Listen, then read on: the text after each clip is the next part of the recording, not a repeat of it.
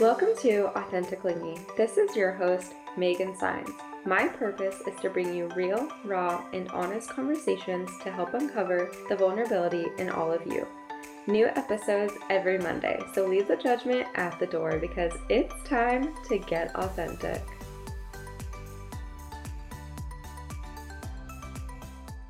Today, I wanted to talk about learning to heal from family wounds because this is something that affects everyone, whether they realize it or not. So, I'm sure you've heard this before, but what happens in childhood really shapes you so much as an adult, and a lot of it we don't even realize.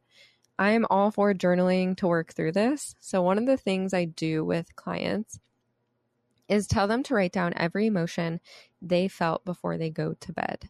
But you can also journal when you feel the emotion. So let's say you're feeling sad after you talk to your parents or even just anyone. You can journal the emotion. And if you don't know your emotions, totally fine.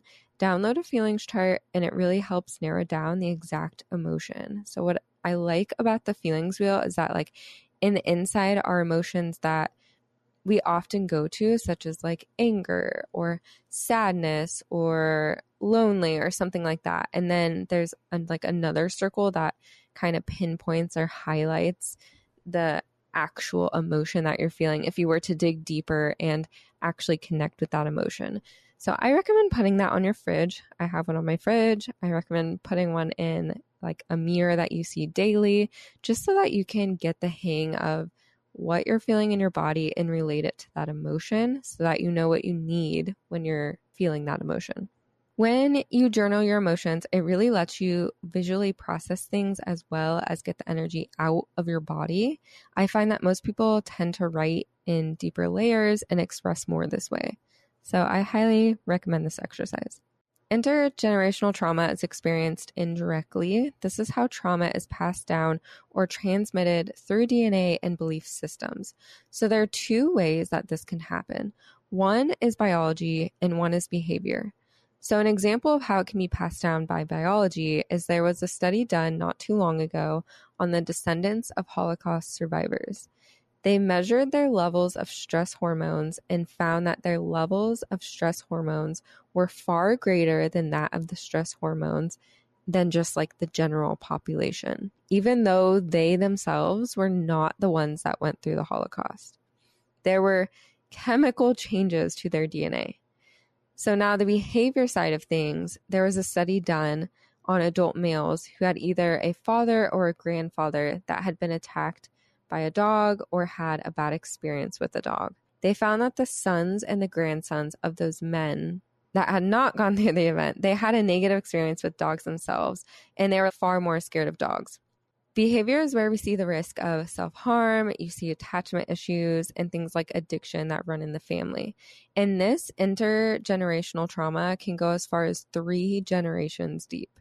I think I first learned about this when we did an amazing exercise at a Tantra retreat that I went to, where we talked about the mother and father side of things and the wounded masculine and feminine in our beliefs as a child of our parents. So as kids, things impact us of like whether our parents actually said those exact words or whether we created this belief in our body, it all matters exactly the same way. Basically, everyone's experience is different and trauma to the body comes in all forms. And we have to shed those identities that we carry around. So, for an example, because that was a little confusing, basically, you could be arguing with your parent or partner, let's say, about something, but mostly parents because it's intergenerational trauma or siblings or whatever. And they could be like, I literally never said that to you. Like, I have no idea where you're getting this idea from. And it doesn't have to be that, that they directly said that to you. It's how you took the information as a child where we don't know how to process the things we do the same as adults. So as a child, your parent might say, go to your room or something. And maybe as a child, you interpret that as abandonment because you really needed your parent in that moment, but they sent you to your room. There's different things that it can translate to. Hopefully that makes a little bit more sense. This is where I really learned that my own abandonment wounds came from my mom and my fear of being seen came from my dad. So I learned with my past life reading that I was struggling to be seen. So I got a past life reading and everything clicked with me. I was like seriously mind blown and it made so much sense where like all of these wounds were coming from. So if you have not done a past life reading, I highly recommend it because they have so many answers for you to like really dig deep and figure out what you actually need.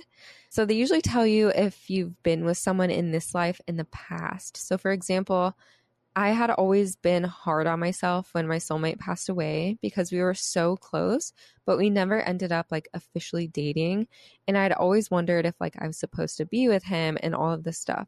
So for the girl that did my reading, she asked for a picture. So I sent it to her.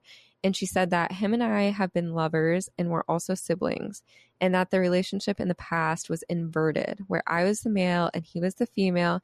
And there was a lot of heartbreak and pain, which is why we chose to come back as friends and siblings the last few times.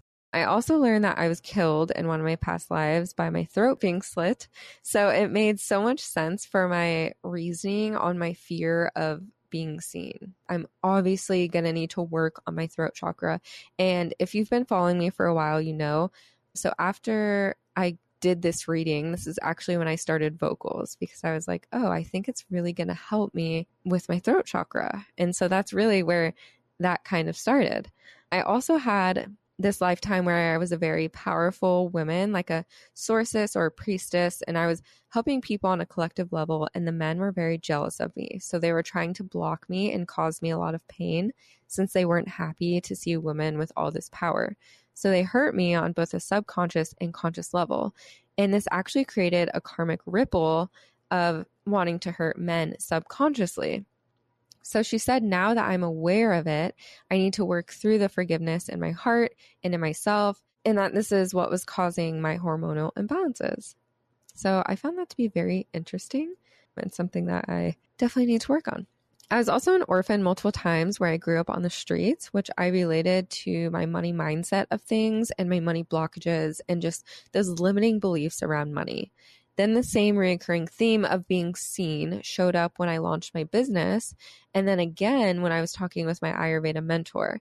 And this is a hard one because I can see all of the coaches and mentors I want, which is what I tell a lot of my clients. My work is doing the work. You can read as many books as you want. You can see as many coaches, therapists, whatever you want to do. You can do plant medicine all of you want.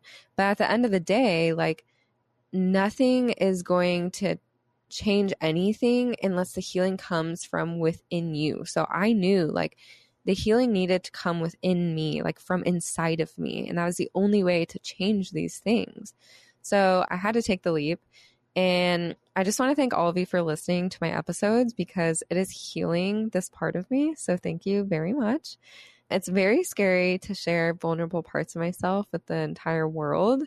This has become like my international diary and journal. Some days are great, and other days I'll wake up and I'm like, oh my gosh, I cannot believe I just shared that with everyone everyone's going to know my life. Or I just think, oh, who's the new person that's hopping onto my episodes and scrolling through my life and literally knowing so much about me.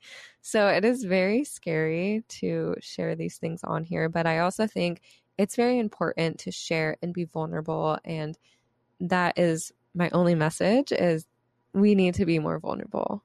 So that is why I'm here.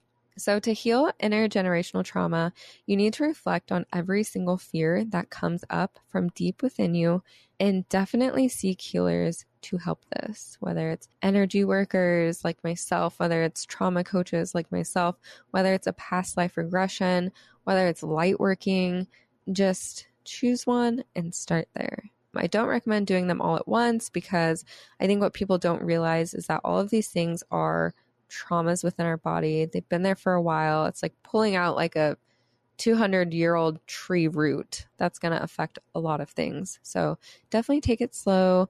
And thank you guys so much for being here.